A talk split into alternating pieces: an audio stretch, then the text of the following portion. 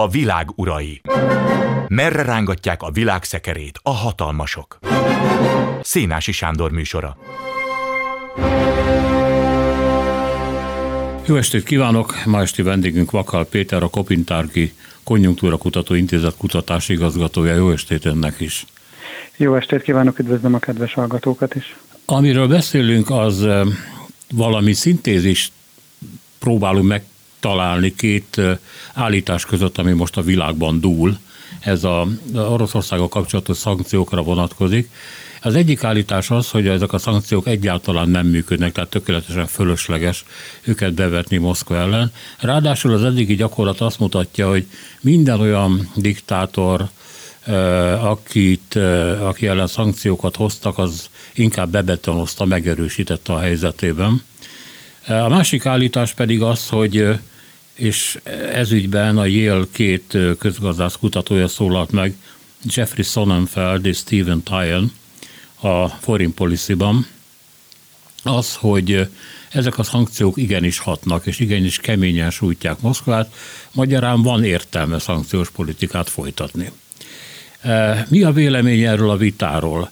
Mennyire függvény egyébként az ukrajnai háború ingadozásának, tehát amikor az ukránok jobban szerepeltek az első hónapokban, akkor úgy tűnt, hogy a szankciók jók. Most, amikor a oroszok jönnek föl, akkor meg hirtelen előtérbe került az, hogy a szankciók rosszak és hatástalanok. Szóval mit gondol erről? Én azt gondolom, hogy az igazság valahol a kettő között van. A világon nagyjából 50 éve, tehát nem fél évszázada vetnek ki valamilyen jellegű szankciókat, ezek lehetnek pénzügyi szankciók, kereskedelmi szankciók, utazási szankciók, és még sorolhatnám, jó pár kategória van, és valóban megoszlanak arról a vélemények, hogy ezek most mennyire tekinthetők sikeresnek úgy általában. Azt azért szerintem mindenképpen szükséges szögezni, hogy ezek a gazdasági szankciók, vagy bármilyen szankció az valaminek az alternatívája. És hogyha azt kezdjük el kutatgatni, minek az alternatívája, akkor általában a háborúnak, vagy valamilyen katonai beavatkozásnak az alternatívája, tehát azért vannak szankciók jellemzően, mert hogy még nem szeretnének katonailag beavatkozni. Egyrészt a maga a katonai beavatkozás ugye azért nagyon-nagyon költséges, politikailag nagyon kockázatos történet, és ezért sok politikus azt gondolja, hogy a szankcióval talán valahogy közelebb lehet jutni a megoldáshoz. Na most a szankcióknak a célja annak ellenére, hogy maguk a szankciók azok nagyon pontosan definiáltak minden esetben, maga a cél az a lehető legkevésbé sem deklarált. Tehát ez nem egyértelmű a cél. Jellemzően nagyon puha célokat szoktak meghatározni. Persze természetesen attól függően, hogy éppen most milyen súlyosságú problémáról van szó, néha elég az, hogy leüljenek a felek tárgyalni, néha már egy kicsit keményebb, tehát mondjuk hagyjon fel valamilyen tevékenységével az ország, vagy pedig esetleg maga az, hogy valamilyen, hát ezt az angolok úgy hívják, hogy valamilyen policy change következzen be, azaz mondjuk mondjon le a kormány, hát ez egy, ez egy viszonylag már ugye egy ritka, mert ez egy nagyon erős erős feltétel. De egyébként, hogyha megnézzük ezt a fél évszázados történelmet, az, a történelem során, most jelen pillanatban egyébként direkt megnéztem, kb. 200 érvényes szankció van a világon, különböző országok ellen, és ezek úgy a 90-es évek közepéig többé-kevésbé sikerrel zárultak. És megnézzük, hogy ezek miért voltak sikeresek, hát jellemzően az szokott lenni, hogy a szankcionáló ö, szövetség, nem, nem csak egy ország szokott szankcionálni, hanem több ország is, tehát egy szankcionáló szövetség és a szankcionált közötti óriási méretbeli különbségek vannak, mind gazdaságilag, mind fejlettségben, mind populációban, mind a, mind a hadsereg méretében. Tehát amikor az Egyesült Államok, az Európai Unió, de mondhatnánk még a, a fejlett országokat összefognak egy, egy kis afrikai ország ellen, hogy jellemzőnek ezek a szankciók viszonylag hamar sikert szoktak, sikert szoktak elérni. És ahogy haladunk fölfelé, minél nagyobb országgal szemben van a szankció, annál kevésbé szokott ez igazából úgy, úgy, úgy deklaráltan elérni valamilyen célt. Na most az oroszok Oroszországgal szemben kivetett szankcióknak se volt úgy expliciten kimondott célja, hogy most mi mit szeretnénk ezzel elérni. Hogyha azt tekintjük célnak, hogy már pedig azon nyomban álljon le a háború, az orosz hadsereg forduljon vissza, adja vissza az, az elfoglalt területeket. Hát azt gondolom, hogy ezt, ezt a célt teljesen felesleges lett volna deklarálni ezekkel a szankciókkal, ugyanis én azt szoktam mondani, hogy ez a háború, ez nem racionális elveken nyugszik és maguk a gazdasági szankciók azok mégis egyfajta racionalitást feltételeznek a szankcionált országban, mégpedig az, hogy ha majd nem jutnak bizonyos termékekhez, akkor majd ők feladják azt a tevékenységet, ami, ami miatt a szankciók kilettek vetve. Na most ez a háború, ez nem ilyen alapokon nyugszik, nincsenek racionális alapok, tehát, tehát ha így nézzük, valóban nem sikerült azt a célt elérni, amit, amit, amit mondjuk talán hétköznapi ember azt gondolná, hogy a háború befejezése lett volna a cél, nem is ez volt a cél, hanem a cél sokkal inkább az volt, hogy ezt a folyamatot, amit, amit elindított Oroszország februárban, február végén, azt, azt lehető leginkább le tudják lassítani.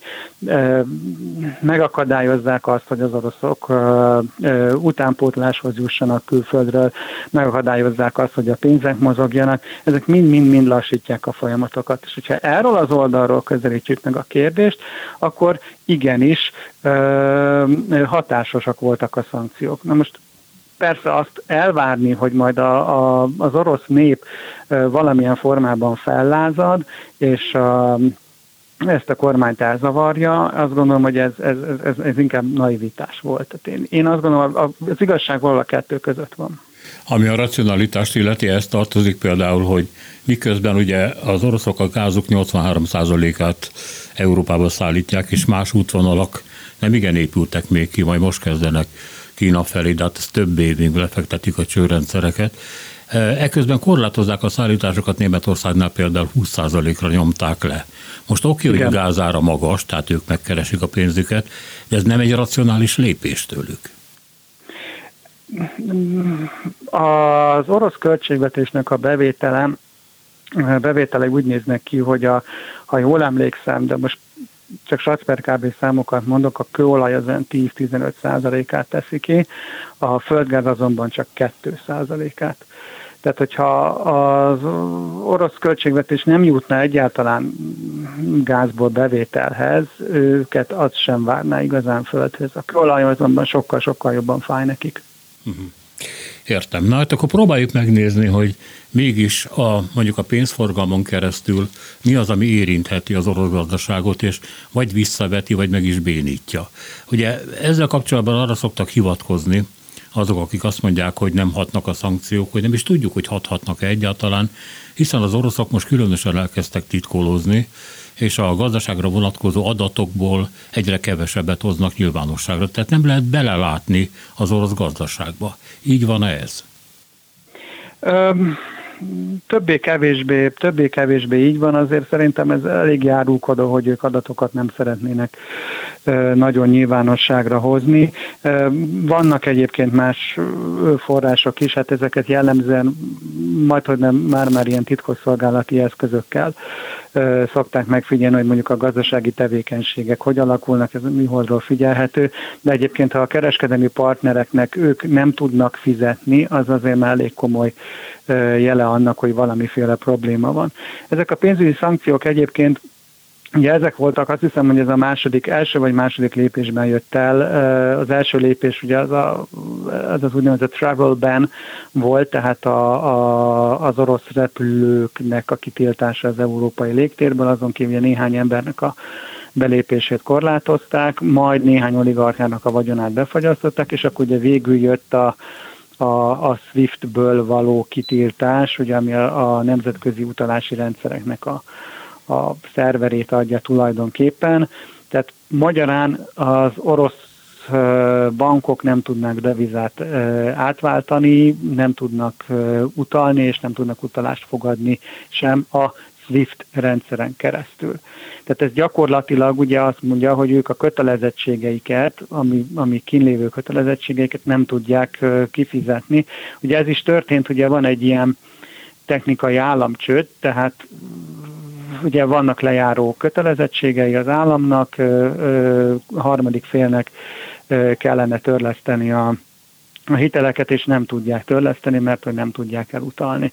Egyébként tehát ez a SWIFT rendszerből való ö, ö, kitiltás, ez nem jelenti azt, hogy egyébként minden pénzmozgás megszűnt volna az Oroszország és a világ között. Ö, lehet egyébként ö, utalni teljesen nyugodtan, csak hát nem annyiba kerül. A SWIFT rendszeren való utalás az egy nagyon költséghatékony, nagyon gyors, és nagyon biztonságos rendszer volt, és a meg kellett, hogy persze legyen a felek között valamiféle bizalmi, bizalmi kapcsolat, de maga ezt a biztosítékot a SWIFT rendszer jelentette.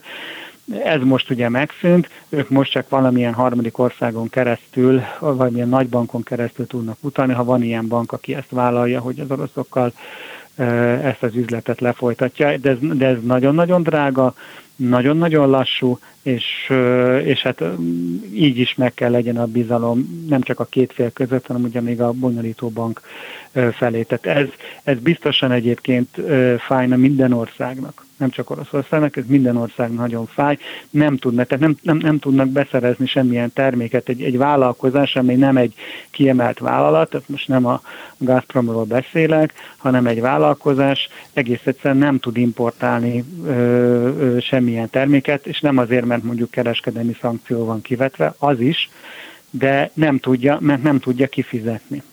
Ennek Ugyanígy követ... az exportáló uh-huh. vállalatokra is ugyanez vonatkozik. Ennek következtében cégek mennek csődbe? Hát ezt nem tudjuk, hogy a csődbe mennek-e, azt úgy kell elképzelni ezt a szituációt, hogy maga az orosz gazdaság, az azon belüli tranzakciók, azok nyilvánvalóan működnek. Tehát akinek nincsen ö, ö, külkereskedelme, aznak most továbbra sincsen semmi problémája, ez egyébként az orosz gazdaságnak nagyjából a 60-70 százaléka, ezt most csak egy nagyon leegyszerűsített példával, nyilván egy pék az nem végez ö, ö, külkereskedelmi tevékenységet, ő ugyanúgy elő tudja állítani a pékárút, a lakosság pedig ugyanúgy, amíg rubelben van neki felhalmozva megtakarítása, ugyanúgy meg tudja vásárolni. Tehát ez, ezeket az ilyen kicsike KKV-kat nyilvánvalóan nem ilyen formában érinti. Itt ugye van egy majd nagy inflációs nyomás, mert ugye nagy vállalatok viszont kénytelenek valamilyen alternatív beszerzési forrás után nézni, és hát ez, ez, ez, ez áramekedéssel jár mindenképpen. Jó, tehát a hétköznapi élet szinte, szintje föntartható, a termelés szintje is valamilyen módon föntartható. Erre szokták mondani, hogy hogy igazából az orosz gazdaság nem összeomlik, hanem kicsit visszavonul, ha nem is a szovjet korszakban, de néhol 10-15 évet például az autógyártásban, ahol ugye a kivonuló francia a Renault után, amit egyébként nagyon rosszul adtak el, de hát valamiért nem tudták, nem tudták igazából érvényesíteni a szándékaikat. Maradó orosz autógyártás az a korábbi ladák szintjét hozza megint. Ami azt jelenti, hogy gurul, meg bele lehet tölteni a benzint, meg mutatja a sebességet, de hát messze nem tudja azt, amit egy nyugati kocsi.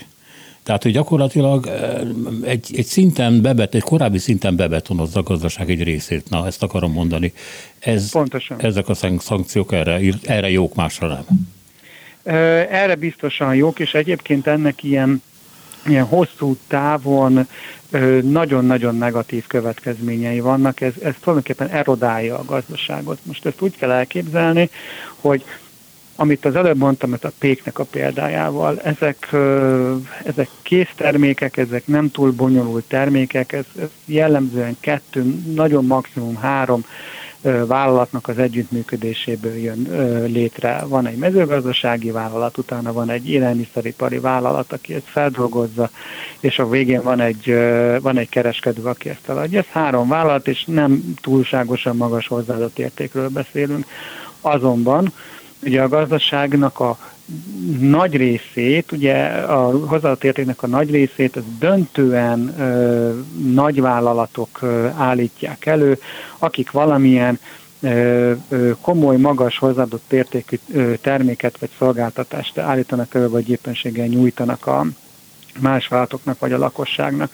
Na most itt azonban már teljesen másképp néz ki a helyzet, itt már nagyon-nagyon sok az olyan inputoknak, az olyan alapanyagoknak és a nyersanyagoknak a szintje a termelésben, ami egész egyszerűen nincs Oroszországban, azt valahonnan máshonnan kell beszerezni. És itt most nem csak olyanokra gondolok, hogy nyilván kőolaj és földgáz az van a, természetszerűen, de itt például arra gondolok, hogy vannak ö, olyan ö, termelésben használt gépek, különböző eszközök, vagy azok a know-how, amik, amikkel mondjuk egy, gépjárművet elő lehet állítani, ezek nincsenek jelen az orosz gazdaságban, ezek nem orosz gépek és és akár egyébként a szálltáshoz használatos szálltóeszközök voltak.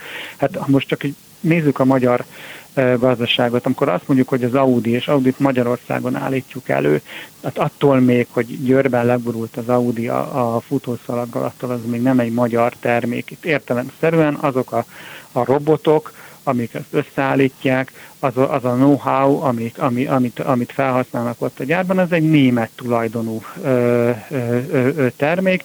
Ők tartják karban ezeket a gépeket, ők fejlesztik ezeket a gépeket, és, ö, és ezért tudják gyártani. Most, hogyha ez megszűnik Oroszországban, akkor nincs alkatrészellátás ezekhez a gépekhez, ezek a váltak kivonulnak, akkor, akkor ott marad az a, az, a, az a termelői bázis, amit egyébként az orosz gazdaság eddig hozzátett a, a, a, a termeléshez.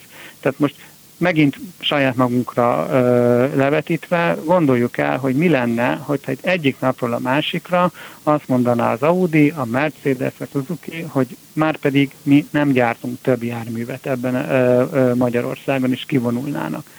Tehát ez a gazdaság, magyar gazdaság lényegében összeomlana. Valami hasonló indult el Oroszországban is. Az a helyzet, hogy amíg a készletek tartanak, az alkatrész készletek tartanak ezekhez a gépekhez, addig ez úgy, ahogy fenntartható, és utána igenis meg fog indulni, az az egyébként Oroszország számára nem idegen ilyen gazdasági forma, amikor úgy toldozzuk, foltozzuk a, a gépeket, és ahogy ön is mondta, hát négy kereke van a ladának, gurul, meg elmegy az benzinnel, vodkával, mindennel elmegy, de hát értemszerűen tényleg nem tudja azt, amit ez a nyugati autó. Egyébként Oroszország már eléggé nyugatosodott olyan formában, hogy mondjuk, ha nagyon jó, hogy ezt a járműipart említette, tehát mondjuk az orosz járműiparban, a, bocsánat, a forgalomba helyezett ö, új autóknak csak a 20%-a volt Lada. 80%-a az jellemzően nyugat-európai és japán dél-koreai jármű volt. Ezekhez az autókhoz most például megszűnik az alkatrészellátás. Tehát egy darabig elő lehet majd ö, állítgatni, ahogy egyébként van utángyártott alkatrészeknek ö, ö, piaca, meg lehet kínait is venni, ablaktörlőből igen, motorblokkból nem. És ez, ez egy olyan néhány éven belül biztosan ö, ö, már meg fog látszódni a, a mindennapi életben is. Na most ezzel kapcsolatban azért emlegetik a másodlagos import fogalmát, ami azt jelenti, hogy baráti vagy félbaráti országok nyugodtan megvehetik azt, ami az orosz kereskedőnek szankcionálva van, és akkor egy dugiba eladják Oroszországra, persze sokkal drágában, tehát az oroszoknak minden sobbok sokkal többbe kerül a pénzküldés, meg ezeknek a alkatrészeknek a megvétele is, de ezen az alapon hozzájuthatnak. Mennyire kiterjedt ez a másodlagos import, tehát mennyire segít a szankciók ellen? Hivatalosan ugye ilyet folytatni nem lehetne, tehát ez mindig egy nem csak hogy másodlagos importpiac, hanem ez inkább ilyen fekete piacnak tekinthető. Ebből kifelől nincs is nagyon információ. Általában a szankciók, amiket kiszoktak vetni, és itt mondjuk nagyon jó hát idézőjelesen jó persze példa az Egyesült Államoknak az Iránra kivetett szankciói. Ugye a, amikor az USA kivetette ezeket a szankciókat, akkor az iráni atomprogram leállítását követelték. Egyébként napokban olvastam, hogy most már sikerült valamilyen megint valamilyen komolyabb előrelépést tenni Iránnak, tehát itt is persze megkérdőjeleződik, hogy mennyire voltak ezek sikeresek, de biztos, hogy nagyon lelassították. Na, lényeg, ami lényeg, hogy az Egyesült Államok ö, tiltja bármi nem nukleáris arzenál kialakításához felhasználható termékeknek a bevitelét Iránba de ők csak az Egyesült Államokban operáló cégeknek tudják ezt megtiltani, értemszerűen mondjuk kínai vállalatoknak nem tudja megtiltani. De hoztak egy olyan törvényt, hogy azok a vállalatok, amelyek ilyen terméket szállítanak be Iránnak, ők nem kereskedhetnek amerikai vállalattal. És akkor persze ilyenkor elindulnak ezek az összefonódások, ezek a, a offshore vállalatok, akkor ide van bejegyezve, oda van bejegyezve. Lényeg az, hogy nagyon-nagyon egyébként megnehezíti ezt az egész történetet. De Például egyébként Észak-Koreában ugye nagyon komoly szankciók vannak kivetve Észak-Koreára, és akkor legutolsó ilyen felvételeken lehetett látni, hogy a, a, a kedves vezető egy, egy nem tudom milyen Mercedes-szel furikázik az utcákon, amit egyébként be se lehetett volna vinni az országba, és nagyon érdekes, mert azt hiszem, hogy 10-12 darab készült belőle, megkeresték a Mercedes-t, és hát ők természetesen nem értékesítettek ilyen Mercedes-t Észak-Koreának, Kínán keresztül ez valahogy, ez valahogy bekerült. Tehát ez a lehetőség most is itt van, hogy ezt tömegesen folytatni azonban nem lehet. Tehát ez mindenképpen egy ilyen ö, hiánygazdaságot ö, fog kialakítani Oroszországban. Valamennyit tud enyhíteni ez a másodlagos import, de de, de akkor is ezeket a hivatalos csatornákat megbénítja, és ez egy folyamatos kockázat egyébként a, a másodlagos importban résztvevő exportőrországnak is. Az autógyártásról beszéltünk, de nézzünk más iparágakat is, ahol, ahol az orosz fejlődés beragadhat, vagy éppen visszaeshet egy korábbi fázisba. Mi az, amit még a, a nyugati import elmaradása, tehát a szankciók okozhatnak mondjuk a számítógépiparban, a, Igen. mondjuk a rakétaprogramban, vagy éppen a katonai fejlesztésekben. A katonai fejlesztésekben is nagyon sok nyugati alapanyagot vagy alkatrészt használtak. Tehát mik azok az iparágak, amik különösen ütve vannak ezekkel a szankciókkal? Hát hogy ne, ugye ma már nehéz azt mondani bármilyen termékre, hogy az most tipikusan magyar, tipikusan orosz, tipikusan kínai. Egyes kutatók ezért előszeretettel használják, hogy most már nem azt kéne ráírni, hogy made in China, hanem azt, hogy made in world, vagy made, in, made, made on earth, tehát a földön készült, mert annyi ö, kereskedő, annyi termelő vesz benne részt, hogy, hogy tényleg a világ minden tájáról vannak benne alkatrészek, és mi erről, mi erről nem is tudunk, hogy akár ebben a telefonban, amiről én most telefonálok, abban hány ország szállított be alkatrészt. Na most pontosan ez van egyébként Oroszországban, az orosz hadiiparban és az orosz légiiparban, vagy akár a számítástechnikában. Tehát vannak egyébként olyan szűk keresztmetszetek, amelyek megkerülhetetlenek a, az ipar számára, tipikusan ilyen az elektronika. Tehát lehetnek orosz gyártású ö, ö, szoftverek, lehetnek orosz gyártású hardverek, a chip, amit, amit ez, ami, ami, ami vezérli az szinte egészen biztosan vagy az Egyesült Államokban készült, vagy Tajvanon készült, vagy úgy hívják, hogy Intel, vagy úgy hívják, hogy AMD. Tehát ez a, lényegében ez a, ez a, ez, a, ez a kettő van, és láttuk egyébként, hogy még szankciók se kellenek ehhez, tehát amikor a koronavírus járvány idején, vagy az első hullámok idején ugye bezártak ezek a gyárak, és chiphiány alakult ki, akkor mi történt mondjuk a, a hazai autóiparban, vagy az európai autóiparban. Tehát itt a számítástechnikában ez nagyon-nagyon komoly érvágás, mert ezeket nem tudják, biztosan nem tudják beszerezni, a saját, és nem is olyan egyszerű ilyen gyárat építeni, nem véletlenül történt az, hogy, hogy igazából Európa nem épített gyárat. Időben szó volt arról, hogy akkor saját csipgyártásunk lesz, és nem Tajvánról fogjuk meg Amerikából fogjuk beszerezni. Európa se építette meg ezt a gyárat, pedig hát pénz meg volt, már, már allokáltak rá. ez az egyik ágazat, az elektronika biztosan póruljára a szankciók miatt. A másik ágazat, amit ön is említett, a hadipar, de én inkább azt mondanám, hogy kicsit vegyük tágabbra, ez a repülőgépgyártás, illetve minden, ami, ami, ami, ami repül, tehát a, a, a rakéktártól kezdve a, a, a drónokon át, tényleg a, a, a repülőgépekig, akár polgári alkalmazású, akár katonai alkalmazású. Itt az EU és, és az Egyesült Államokon is a, a, a, az embargós termékeknek az élén van az az úgynevezett léginavigációhoz szükséges ter, termékeknek, termékek exportjának a tilalma az Orosz Föderáció területére, ugyanis ezek elengedhetetlenül szükségesek minden nemű légijármű készítéséhez. Itt is ugye a világon van két nagy gyár, az egyik ugye az Airbus, a másik pedig a Boeing, és itt vannak olyan navigációs rendszerek, amiket ezek a vállalatok szállítottak be. És ennek, ezek igazából nem helyettesíthető termékek, vagy nagyon-nagyon nehezen helyettesíthető termékek.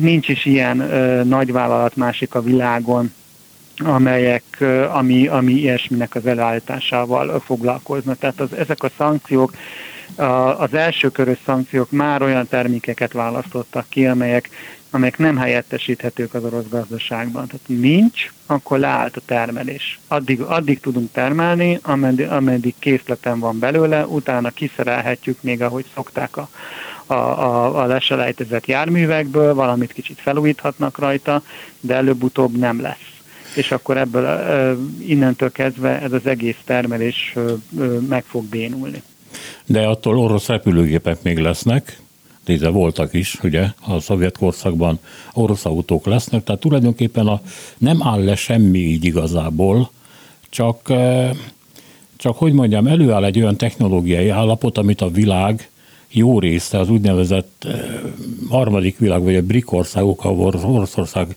sorolja magát, és túl lesz már rajta, tehát túl teljesít. Tehát Oroszország a BRIC-en belül is le fog maradni India mögött pláne Igen. Kína mögött, vagy Dél-Afrika mögött. Tehát ezek a szankciók, mivel hogy visszadobják évekkel korábbra az orosz gazdaságot, ezzel a technológiai lemaradást is, hát hogy mondjam, csak kódolni fogják.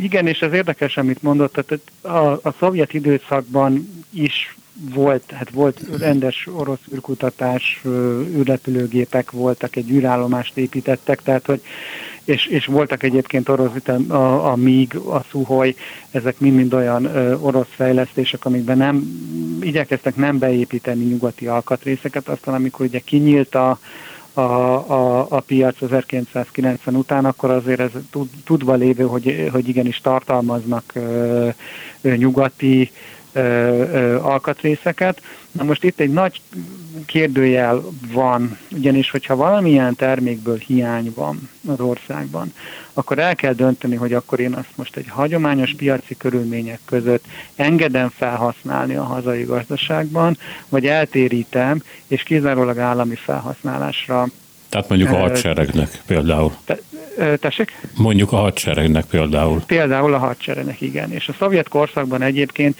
ez volt a jellemző. Tehát a, a, a, a fejlesztéseknek a, a, a döntő része az nem a polgári életben hasznosult, hanem, hanem a hadsereg számára el lettek térítve, és, és ott, ott, ott, ott használták őket, tehát amíg, ha már maradjunk itt a ladánál, amíg ugye a ladák gurultak az úton, olyanok voltak amilyenek, addig egyébként ott volt a T, nem tudom, hanyas ö, ö, ö, harckocsi, ami egyébként megfelelő technológiai színvonallal rendelkezett. Tehát a polgári oldalon egy hiánygazdaság alakul ki, és a hadsereg ö, ö, megkapja ezeket a fejlesztéseket, ameddig van még belőle. Visszatérve még egy másodperc közben eszembe jutott, hát volt a 80-as években egy nagy szankciós hullám az akkori Szovjetunió meg a csatlósai ellen. Ez úgy egybeesett a régenféle csillagháborús kamuval egyébként, és akkor valahogy sikerült a Szovjetuniót ezzel megfogni. És az a kérdés, hogy miért lehetett inkább megszorongatni a Brezsnyevérában élő Szovjetuniót, mint most ezt az Oroszországot. Sokkal nagyobb volt a fejlettségbeli különbség akkor, mint most? Um, hát ez egy, ez egy ehhez nehéz kérdés, és nem is tudom pontosan a választ. Akkor a, a 80-as években már, már, már nagyon-nagyon érett ugye a gazdasági összeomlás. Tehát itt azért elég sok mondjuk úgy csatlós államban nagyon-nagyon komoly adósság volt, az a, az a, az a piac, amit KGST piacnak ismertünk, egy nagyon komoly válságok alakultak ki, mert azok az árak, amik azon voltak, azok nem voltak összeegyeztethetők a világpiaci árral, tehát itt, itt nagyon komoly ö, problémák voltak. Ma Oroszország ö, ö, világpiaci áron ö, tudja értékesíteni azokat a nyersanyagokat, amit mondjuk a KGST időkben, akár Magyarország számára, vagy, vagy egyéb KGST országok számára nem világpiaci áron értékesített. Tehát így jut devizabevételhez Oroszország, mind a földgázon, mind a, mind a kőolajon, mind egyébként a ritka földfémeken keresztül. Vagy mondta gabonán, gabonán keresztül, ugye, amiben hiány volt a szovjet időszakban, most meg 8-10 millió tonnákat tudnak eladni külföldre. Hát igen, és egyébként ez nem kismértékben köszönhető azoknak a technológiai fejlesztéseknek, amiket később egyébként átvettek a Szovjetunió bukása után át tudtak venni Nyugat-Európától. Uh-huh. Eh, itt jön a másik eh, kérdés, ami, ami fontos, hogy eh, csupán a szankciók, tehát mondjuk a technológiai lemaradása a lényeg, vagy ez nagyon hozzátartozik az, hogy körülbelül, hát ezek nagyon bizonytalan számítások, de azt szokták mondani, hogy körülbelül 200 ezer olyan ember távozott Oroszországból, akik az IT-iparban dolgoztak, hozzáértők voltak, nyugati technikához értettek, gyakorlatilag bárhol találnának munkát, mert annyira hozzáértők, de nélkülük, és ez nem kellene szankciók önmagában, leáll az orosz elektronika, vagy leáll az orosz IT-ipar. És itt az emberi tényező, ami nagyon fontos, hogy bár nem ez volt a cél, és nem is tudom, hogy számítottak erre mondjuk a, az Unió vagy Amerika vezetői, itt eh, megfosztódott Oroszország azoktól az emberektől, attól a rétektől, amelyik képes volt működtetni a fölzárkózás folyamatait a világhoz. Természetesen ez egy, szerintem ez egy várt, nem, nem erre irányultak a szankciók, de mindenképpen ez egy várt következmény volt az, hogy, hogy nagyon komoly szakember exodus indult el Oroszországból. Egyébként ez még jóval a háború előtt így volt. Tehát nagyon, megint csak nincsenek erre számok, nem tudjuk pontosan, hogy mennyi volt, tehát ez ilyen anekdotikus számok vannak, meg hát igazából ugye ezt Oroszországból lehet tudni, hogy, hogy nincsen, nincsen megfelelő szakember, nincsen megfelelő gárda, aki ugye a, a modern technológiához értene a szakember emigráció Oroszországból, ez semmiképpen sem gondolom, hogy ez egy ö, ö, cél lett volna, egy szankciós cél lett volna, azonban mindenképpen számítottak rá, és, és biztosan egészen komolyan érinti az orosz gazdaságot, nem csak az IT szakemberek, ugyanúgy, ami egyébként Magyarországon is jellemző, az, az orvosok például ugyanúgy tömegével hagyják el. Ez nem, egyébként ez nem egy új keletű dolog, ez a, a, a szankciók előtt is ugyanígy volt előszeretettel mentek Finnországba, Norvégiába, Németországba, szerte Európába orosz, orosz nemzetiségű, orosz állampolgárú, állampolgárságú szakemberek, és hát ez nyilvánvalóan mind-mind hiányzik az orosz gazdaságból. Mennyire sebez, sebzik meg a, a szankciók azokat, akik kivetik a szankciókat? Ez ugye a másik nagy vita. Az első vita, hogy egyáltalán hatnak, vagy nem hatnak a szankciók, másik, hogy kinek okoznak nagyobb kárt. És hát persze ez ügyben, ha az ember megnézi a mostani európai állapotokat, főleg a németet, ahol a gáznak való kitettség óriási, ahol valódi probléma az, hogy a ipari része megbénul és leáll. Hát ugye éppen ezért dobta be most Schröderen keresztül Putyin, hogy el lehet indítani a északi áramlat kettőt is, hogyha Németország egy kicsit jobban viselkedik, és még az egyet is, és még azt a turbinát is visszaszerelik, ami amit Kanadában javítottak meg. Szóval ha az ember erre gondol, akkor azt, azt gondolhatja, hogy az oroszok kezében van mondjuk Berlin torka. Én azt gondolom, hogy ez egy nagyon erős kifejezés. Az egészen biztos, hogy példanélküli az, ami, ami most zajlik a világban, ugyanis még nem nagyon volt olyan, hogy, hogy egy ekkora gazdasági blokk szankcionálna egy ekkora gazdasági blokkot. Tehát, ahogy próbáltam az elején is jelezni, hogy itt nagyon komoly múlik a szankcióknak a sikeressége azon, hogy ki szankcionál kit, és a szankcionált ország az vissza tud-e vágni, mert hogy eddig az elmúlt fél évszázad során nem igazán tudott visszavágni a szankcionált ország, Na de itt most van egy ilyen, van egy ilyen példa, hogy igenis ugye vissza tud vágni Oroszország a, a földgázon és a kőolajon keresztül. Erre nyilván számítottak az Európai Unió vezetői. Hát itt ugye arról van szó, hogy a két nagy exportcikke van Oroszországnak az egyik a kőolaj, a másik a földgáz, illetve vannak még ritka földfémek is, amelyek igaz, hogy nevükből adódóan ritkák, de, de nem csak Oroszországban találhatók meg. Tehát itt mondjuk van egy ilyen világpiaci verseny, azért uh, itt, itt, itt nincs akkora uh, uh, káosz.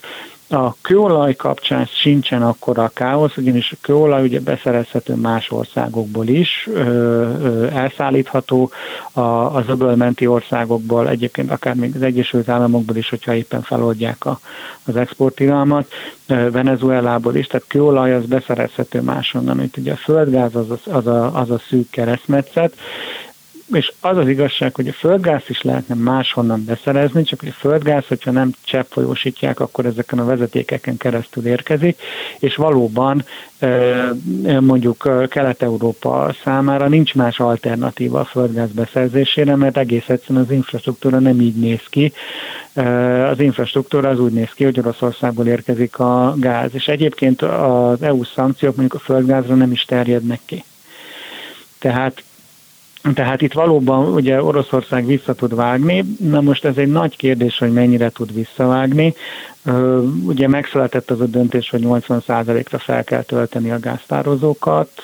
Ez vannak, egy, vannak olyan uniós országok, ahol egyébként ez már sikerült. Itt éppen néztem a, a mai adatokat a, a földgázkezelő, Európai Földgázkezelő Szövetség honlapján.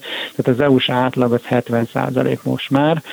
Na most itt probléma lehet egyes számítások szerint, hogyha az oroszok például teljes egészében elzárják a gázt, akkor még a 100%-os feltöltöttség is legfeljebb márciusig elegendő. Ugye itt azt kell megnézni, hogy a, a, a földgáz, azt, a földgáz, amit importált földgáz mire használja fel a, a, a, a gazdaság. Ugye csak egy részét fűtjük el, sőt a kisebbik részét fűtik el a háztartások, nagyobbik részét még mindig energia elő, előállításra használják, és ugye itt keletkezhet valóban egy szűk keresztmetszet, ha nincs elég akkor ezek a hőerőművek nem tudnak megfelelő mennyiségű villamos energiát előállítani. Azonban hogyha ha, ha sikerül ezt valamilyen úton, módon meg megreformálni, megváltoztatni. Tehát vagy úgy, hogy a más alternatív beszerzési forrásokból, Azerbajdzsánból, Algériából importálunk be, vagy akár az LNG-t az Egyesült Államokból, tehát a cseppfolyósított földgázt próbáljuk meg beimportálni, akkor ez a történet nem lesz olyan súlyos. Itt van egy szűk év, amit, amin, amin, amin túl kell esni, és akkor utána, főleg, hogyha megindulnak ezek az alternatív energiállítású, energiaelőállításnak a, a most beruházás alatt lévő termelőkapacitásai, akkor egy olyan szűk egy-másfél év alatt az oroszok elvesztik azt a zsaroló pozíciót, ami jelen pillanatban most még megvan nekik, még Németországban is. Uh-huh. Ez azt jelenti, hogy Nyugat-Európának ki kellene húzni a telet, meg még egy évet ahhoz, hogy teljesen lecsatlakozzon a gázhoz, gázról. De... Hát a mértékadó intézetek elemzései, tehát ez egy nagy, nagy rész műszaki kérdés, azt mondják, hogy nagyjából egy, egy év, egy-másfél év az, ami, ami, amit ki kellene húzni ahhoz, hogy, hogy olyan mértékben le tudjunk csatlakozni az orosz földgázról, nem nullára kell leszorítani, mondjuk egy olyan 10-20 százalékra, ami, ami már nem jelent zsarolási potenciál. Hát most vagyunk 20 százalékon, legalábbis a németekkel szemben a Gazprom most van 20 százalékon, tehát akkor ide kell eljutni, ahol most vagyunk.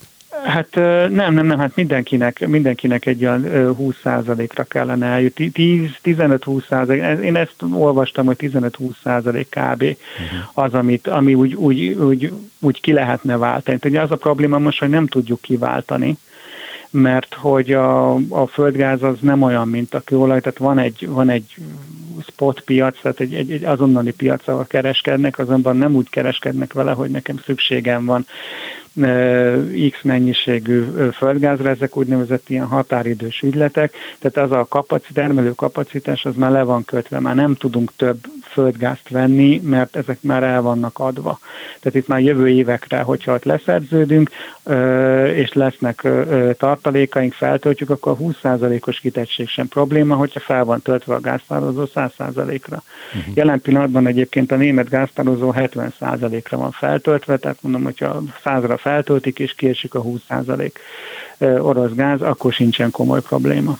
De úgy érti, hogy takarékoskodás nélkül, tehát mindenki, mert ugye jönnek a hírek, hogy hamburgiak már hideg vízben mosnak kezet, meg német energiaipari vállalatok jutnak csőd közelbe, tehát akkor minden úgy megy tovább, mint eddig, márciusig? Ebben a, ezekben a forgatókönyvben bele van kalkulálva energiatakarékossági ö, ö, intézkedések. Itt egyébként nem ez, tehát az, hogy hideg vízben mosunk kezet, ez ezzel elérhető megtakarítás, ez, ez számunkra, egy elszálltás számára ez jelent, jelentős lehet. Teljes gázfogyasztásban ez azt gondolom, hogy alig ha kimutatható mennyiség, itt az ipar, itt az ipar az, ami, ami tud takarékoskodni, itt alternatív források után kell nekik nézni, igen. És Magyarországot mennyire érinti ez? Tudnék a lecsatlakozás lehetősége, illetve a becsatlakozás más alternatív forrásokba, mondjuk az Azerbajdzsánba, hiszen ami nálunk, ami, ami hozzánk jön, az a déli török áramlat, és hát van ez a szokásos, ami Ukrajnán keresztül vezet át hozzánk. Magyarország egyébként meg ki van téve nem csak a a, a földgáznak. Annak egyébként, annak vagyunk a leginkább kitéve, tehát annak az ágazatnak, a kőolaj és földgáz, az orosz kőolaj és földgáz ágazatnak vagyunk leginkább kitéve, de nem Magyarország egyébként a, a, a, a legjobban veszélyeztetett ország ebből a szempontból. Tehát még egy példát mondjuk, tehát még Finnország is jobban ki van téve ennek a történetnek, mint például mi. Az viszont egészen, az egészen biztos, hogy mondjuk a magyar GDP-nek nagyjából egy olyan 10%-a az, ami, ami, ami konkrétan ugye ez a földgázellátáshoz köthető. Tehát, hogyha ha megszűnne a földgáz, teljes mértékben megszűnne a földgáz és kőolaj ellátás, akkor 10-15%-os gazdasági visszaesést jelentene szinte azonnal. Hát az körülbelül annyi lenne, mint most az oroszoknál van, mert állítólag náluk a szankciók, amik ugye egyesek szerint nem okoznak nagy kárt, 12%-os GDP esést már azért okoztak. És az azért, az bármelyik, még a legyen egy nagyon nagy gazdaság, az is megsínli. Hát ilyen pici, mint a miénk, az meg hát valószínűleg csőd közelbe jutna. Hát valószínűleg csőd közelbe jutna, itt már látszik egyébként, tehát hogy, hogy elég volt egyébként annak a szele Magyarország esetében, hogy itt, hogy itt komoly gondok lehetnek. Természetesen itt egyéb gazdaságpolitikai manőverek is vannak, amik ehhez hozzájárultak, de mondjuk a forintnak a, a, a tartós gyengülése mögött azt mondják a devizapiaci szakértők, hogy mind az EU-s tárgyalások, mind pedig ez a földgázellátási probléma, mint nagy-nagy kérdőjel van, és itt, itt folyamatosan nyomás alatt tartják a, a, a, a forintot. Visszatérve a szankciókra, Ugye van hét csomag, ezt az európaiak hozták, van különféle csomagok, amiket a britek hoztak, és az amerikai szankciók külön. Igen. Nem tudom, hogy ezeket mennyire hangolták össze, minden esetre három, ugye három helyről jönnek ezek a szankciók. És most azt lehet olvasni, hogy gyakorlatilag elértek a falig. Már nincs miről szankciót hozni, most már az aranyjal próbáltak szórakozni valamennyire, és hát a, a nagy, a földgáz az abszolút érinthetetlen, ezt így mindenki tudja. Tehát van-e még valami, a nyugat kezében, azzal az Oroszországgal szemben, amelyik lehet, hogy megtorpant, lehet, hogy visszavetettek évekkel korábbra technikailag az országot a szankciók sora, de katonailag e, igazából nem gyöngült meg, és az ukrajnai fejlemények azt mutatják, hogy még mindig nagyon furcsa módon, de győz az a 20. századi vagy 19. századi orosz katonai szemlélet, hogy sok-sok ember kell, és ha sok-sok ember van, akkor győznek. És hát emberből rengeteg van. Igen, azt, akkor nézzük a kérdésnek az első felét, tehát uh-huh. hogy mhm. van-e még valami. Igen. Az az igazság, hogyha a földgáz még beletennék, az, ahogy mondtam, az orosz költségvetésnek nagyjából a 2%-át teszi ki bevételekben, tehát hogyha, még ha a földgáz beletennék, az, az már nem nem osztana, nem, nem, nem, nem szorozna a dolgokon.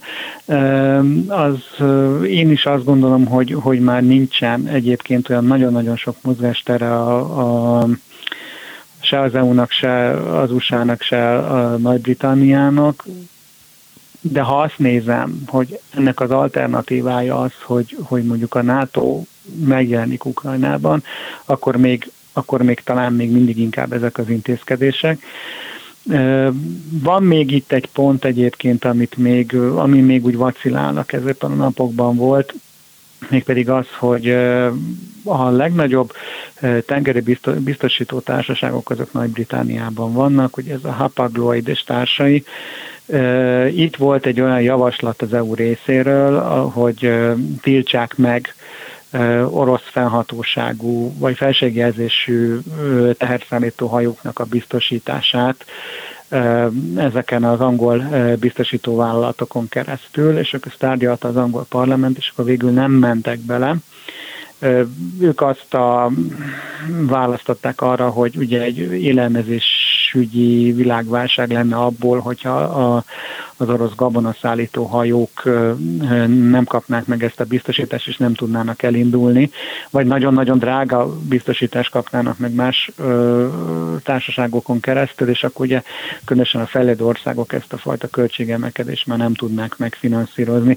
Tehát még lennének ö, egyébként még ilyen, ilyen lépések, ezeknek egy része valószínűleg már tényleg csak szimbolikus lenne, a másik része pedig ö, ö, már nagyon-nagyon komoly, nem szándékolt következményekkel járna mondjuk a harmadik világban. Értem, de, és, és itt van a, a mondat, amit a, a mondatnak a másik vége, hogy e, láthatólag ebben a pillanatban semmi nem ér semmit, legalábbis katonai szempontból, már pedig Ukrajnában egy szempont van az ukránoknak az orosz katonai szempont, az orosz katonai erő ereje, képességei, és ezek most rettentő erősnek látszanak. Teljesen függetlenül attól, hogy közben otthon a állampolgárok ladára szállnak a Renault helyett, vagy nem. Tehát ebből a szempontból a szakciók teljesen mindenki vannak, vagy nincsenek. Így tűnik most. Tehát az való igaz, hogy ezt az orosz hadigépezetet nem tudta megállítani ez a, ez a szankciós csomag, nem az első, nem a második, és meg a nyolcadik se fogja tudni megállítani. Ugyanis, ahogy ön is mondta, tehát a háborúhoz ugye pénz, ugye ismerjük a mondás, pénz kell, pénz kell és pénz kell, de azért ez egy kicsit lefordítva, vagy egy kicsit még tovább íve, ember kell, üzemanyag kell, fegyver kell, lőszer kell. Na most ember, ahogy ön mondta, van. Miután Oroszország ugye a, a, a kőolaj világexportőr üzemanyag van, ők ez, erre az invázióra felteszem nem januárban kezdtek el készülni, tehát a fegyverek megvannak. Egyébként az látszott, hogy, hogy azért nem vetették be az első körben, mert még, még, még most sem vetik be azokat a, azokat a technikákat, amiket mondjuk a győzelem, győzelem napján felszoktak ott vonultatni. Valószínűleg pont azért, mert egyrészt nincs belőle olyan nagyon sok, másrészt nagyon drága, és hogyha azokat megsemmisülnének, akkor azért az jó pár millió dollár elégne ott néhány perc alatt, és azért ezeket nem olyan egyszerű ö, ö, pótolni. Tehát, hogy most az orosz hadigépezetet meg lehet állítani szankcióval, azt gondolom, hogy erre a kérdésre nekem is az az egyértelmű válaszom, hogy nem lehet.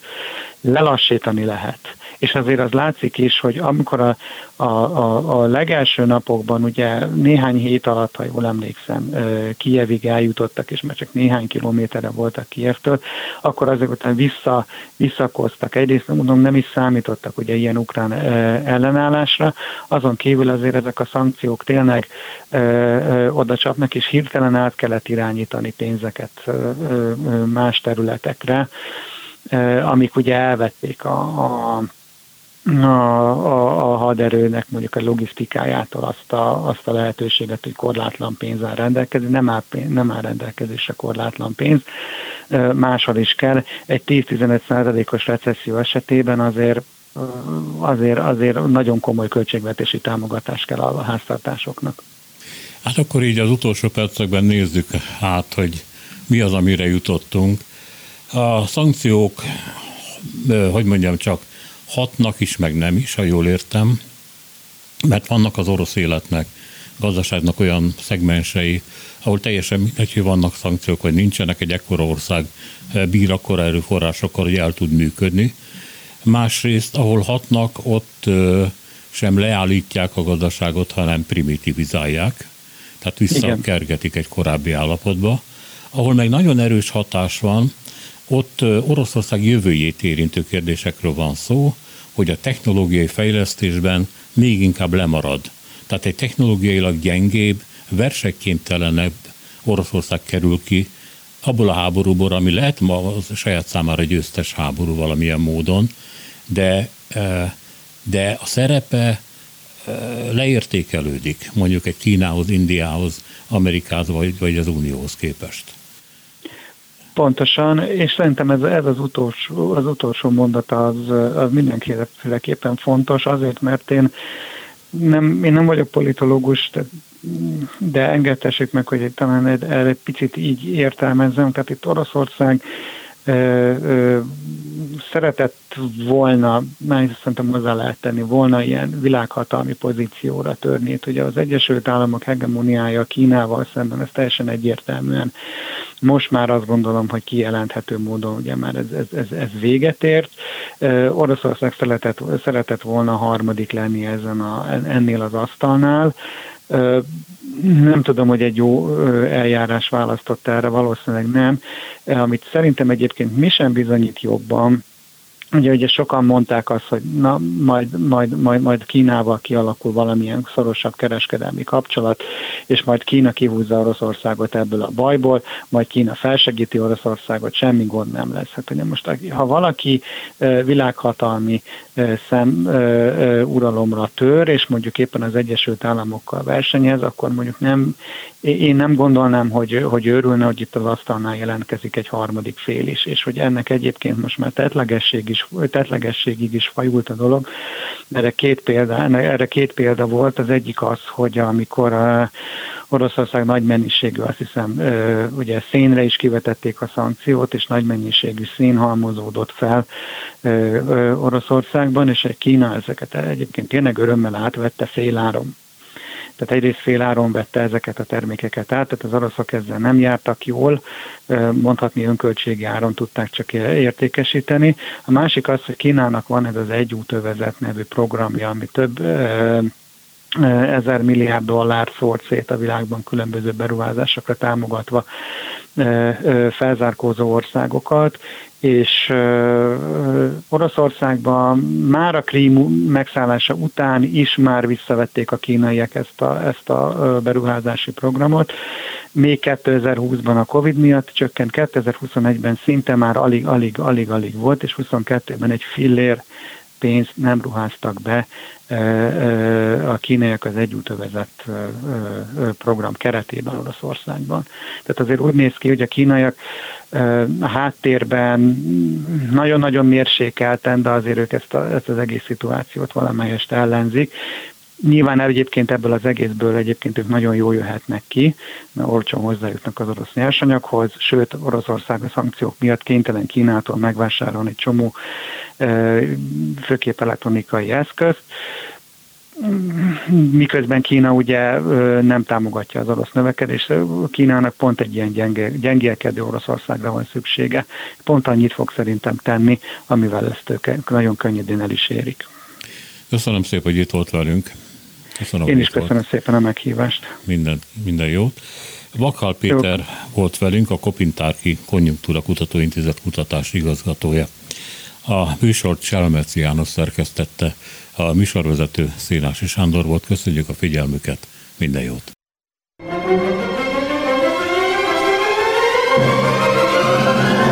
A Világ Urai című műsorunkat és Szénási Sándor műsorvezetőt hallották.